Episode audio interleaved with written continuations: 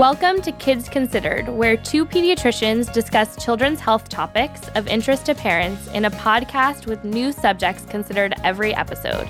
I'm Dr. Lena van der List. And I'm Dr. Dean Blumberg. And we're both pediatricians at UC Davis Children's Hospital in Sacramento, California.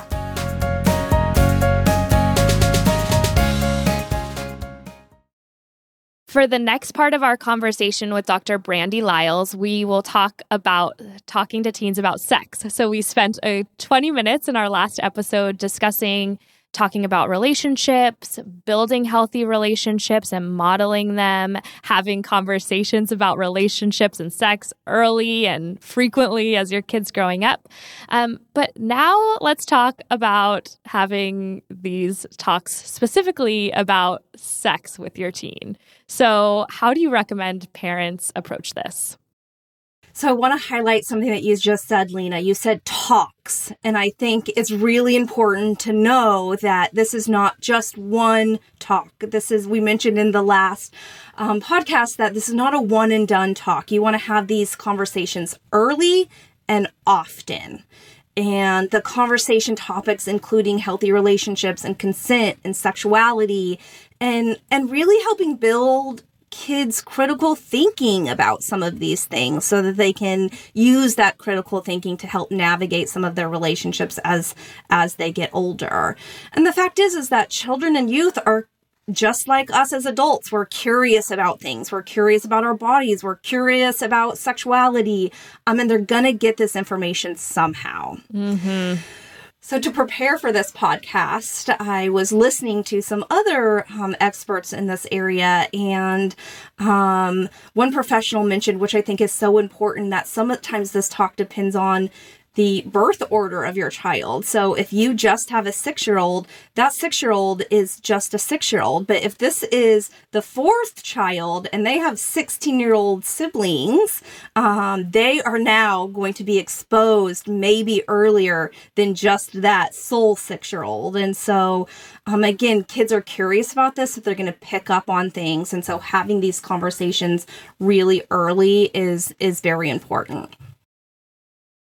One question I have for you um, is about parents that, you know, I grew up in a very open family where we did discuss things like this. But you think about some parents that maybe grew up in a family that never talked about this, um, that it was um, kind of taboo and they did have to learn on their own. They, they didn't have those role models to teach them how to talk openly about sexuality and relationships. So, how can parents really go and learn how to have these conversations? I mean, we're hoping to give them some tips here, but um, are there books or or podcasts or websites? Lots of great books, lots of great resources, and I'm happy to provide some links of, of some of my favorites. I think some of it also has to um, do with sort of thinking about and processing their own experiences with their parents and what was beneficial about that approach and what was harmful about that pro- approach or what they what they wish their parent could have talked to them about um,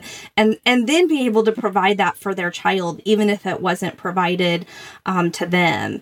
And then the other thing is just to embrace the awkward. This is going to be awkward. It's going to be uncomfortable. This is not easy.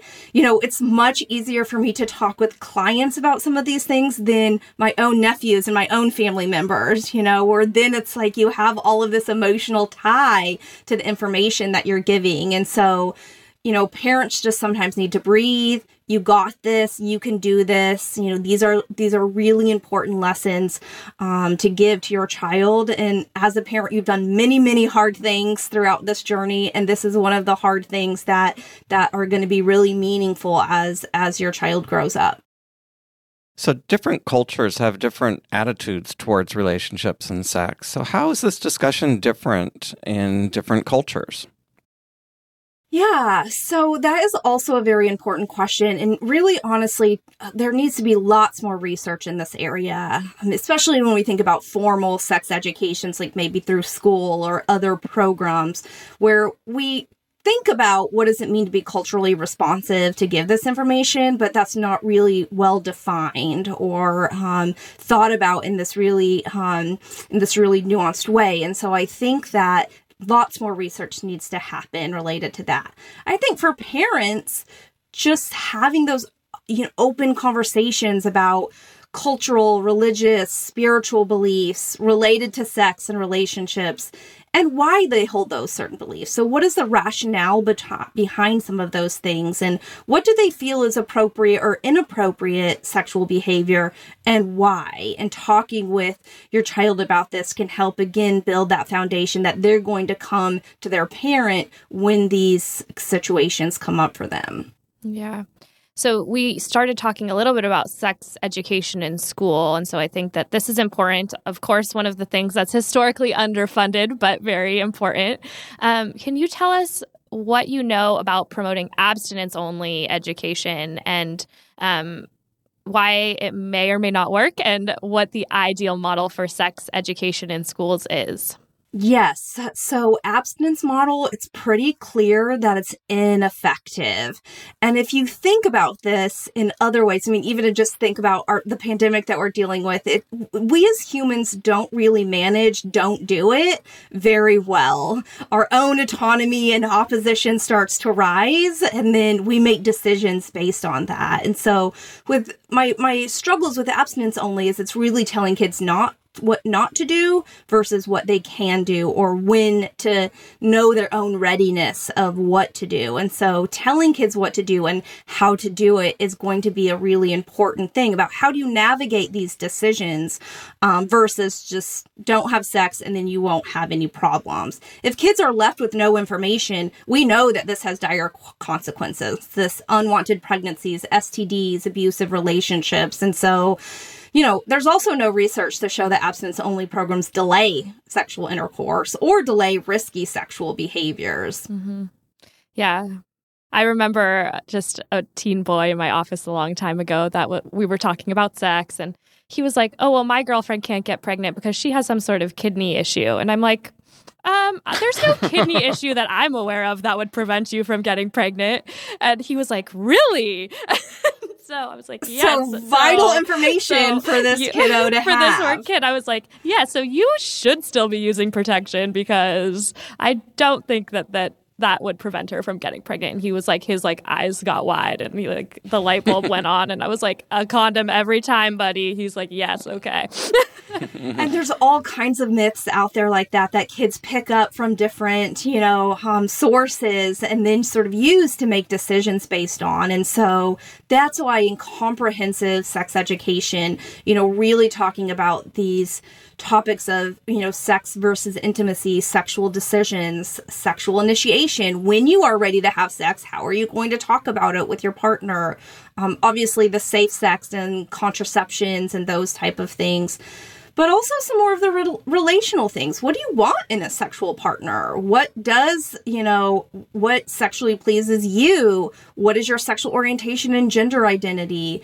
Um, and then going into the conversations related to power dynamics and you know sexual assault and sexual abuse and sexual exploitation and how to sort of recognize some of the red flags of that. And then our own reproductive and sexual health. So how do we be healthy sexual individuals regardless of what our choices are um, at the moment what about the differences between boys and girls? I mean, is the approach the same for males versus females, or are different approaches more appropriate?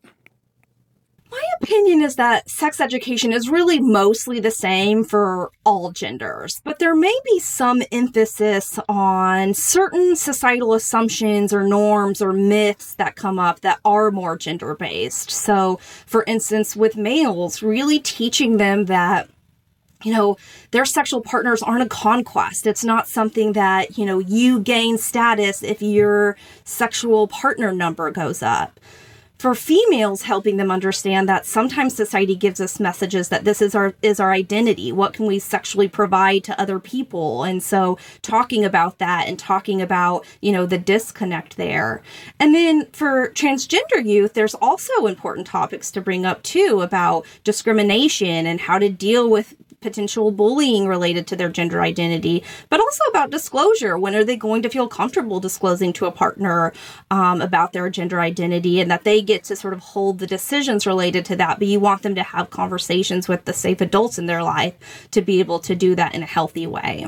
Mm-hmm, absolutely. I'm happy you brought up that for the most cases, like that it shouldn't be gender based because, of course, men need to learn about women's anatomy and, and sexual health and well being, and women need to learn about men's too. I mean, it can't be in a silo because then they're going to be like that, my teen that thought that his girlfriend couldn't get pregnant.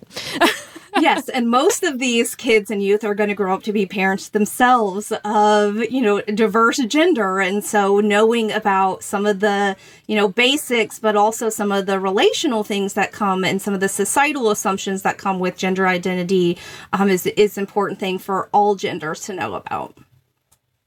And so, as teens grow up, occasionally there's a tragic situation um, where they may be the victim of sexual assault. So, this may be in high school, this may be later in college.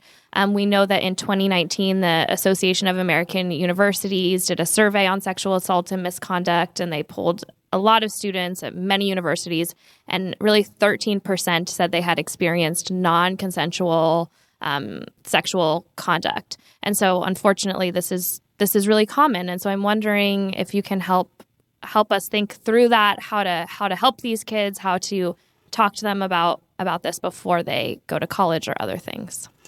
Yeah, unfor- unfortunately, this happens much more than people think. And even if you rewind before college, so if you think about before a child is 18 years old, the statistics are pretty clear that one in four females will experience some type of sexual abuse or sexual assault, and one to six or seven males will experience this. And so, you know, oftentimes this is perpetrated by someone in the family or a close person. And this is why in the first podcast, we talked a lot about consent and teaching kids about their bodies and keeping their bodies as safe as they can, or to be able to talk about things and not keep things secret. And then, as you mentioned, as you know, they get into adolescence and young adulthood, you know, sexual assault is again more prevalent than we think. And we also know that our LGBTQIA plus youth are at higher risk for sexual violence because of their sexual orientation and or gender identity when compared to their cisgender or heterosexual peers. And so this is such an important topic to think about. Um, and you know, there is finally some movement in our society about related to how we treat victims, um, but we still have a lot of work to go about. No, you know, this experience is happens to a lot of people, and so being able to sort of talk openly about that as a society, but then also in the family unit, I think is very important with your work with the fallout the trauma the consequences that comes after sexual abuse how can we counsel young people about these events to really empower them to speak up should it ever happen to them? And also how can parents and family members and friends really best support their loved one after you know such a traumatic event like this? I think the simple answer is to believe them and help them get the support that they need. Um, and I think parents and um, safe adults can be a huge factor in youth learning about, you know, these experiences and healing from these experiences. There's actually research out there to show that um, a supportive parent response is one of the number one predictors of um, kids healing from trauma experiences. So huge role of the parent here. Um, and, and part of it is about not hiding the sexual abuse or sexual assault, um, really working through f- potential feelings of shame and not keeping this a secret. Um, but this also might mean that parents have to work through some of their own experiences, especially if they experienced a, sex- a, sexual abuse or sexual assault, that they may have to do some of their own work in order to really help support help su- help support their kids. This is such an important topic, and I'm really happy we covered it today. Um, you know, I had it in the wrap up, but I think that it's important to know that if you yourself have experienced sexual assault or you want to reach out, there's a national sexual assault hotline. The number is 1 800 656 4673. There's lots of other resources, but please reach out. And of course, your physician is always a great person to go to. If you see a therapist or a psychologist, that's another great person to go to to talk about that information. Um, Dr. Lyles, I just wanted to thank you so much for joining us for these really important discussions that we always could use a little expert help with. Um, is there anything you want to leave our listeners with today? I think just related to sexual abuse and sexual assault, if it has happened to you, you know, you're not alone. Um, your reactions are likely a very normal response to what you've experienced and that there is hope and healing. We have lots of really effective, well researched trauma treatments like trauma focused CBT for um, kids or cognitive behavioral therapy to help manage, um, help survivors manage and decrease trauma related symptoms and also to help parents support their child in this.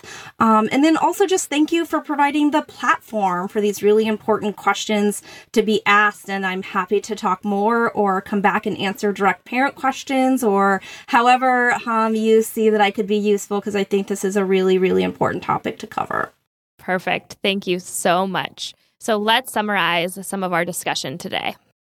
Yeah, so healthy relationships and healthy sexuality is built by having open, direct conversations and modeling these behaviors for your child. Right. And it's important to start having these conversations early. Even a toddler can understand the concept of consent. And by nine or 10, you can start discussing the concept of romantic relationships and even sex. And as we always say, being open and supportive of your child during this time is critical, especially if they come to you with questions about gender identity or sexuality. Right. It's important to have these open conversations as well about digital safety and the dangers of online media, but also know that you may have to do your own research and, and get on there and learn a little bit more um, about these online relationships. And in, in the unfortunate event that your child or someone you know is a victim of sexual assault, it's important to empower them and support them during this difficult time. If you yourself have experienced sexual assault, know that you're not alone and you can get help. And as Dr. Lena mentioned, the National Sexual Assault Hotline is 1 800 656 4673.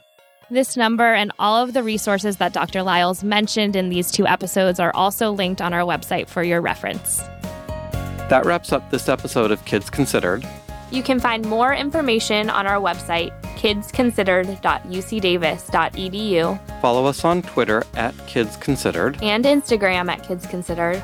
If you have feedback on this show or topics you would like us to discuss in the future, we would love to hear from you. Please call us. Our number is 916 915 3388. Or email us at kidsconsidered at gmail.com. Please rate us on iTunes or wherever you subscribe to your podcasts. Thank you for listening, and we hope you will join us for our next podcast. Kids Considered is sponsored by UC Davis Children's Hospital.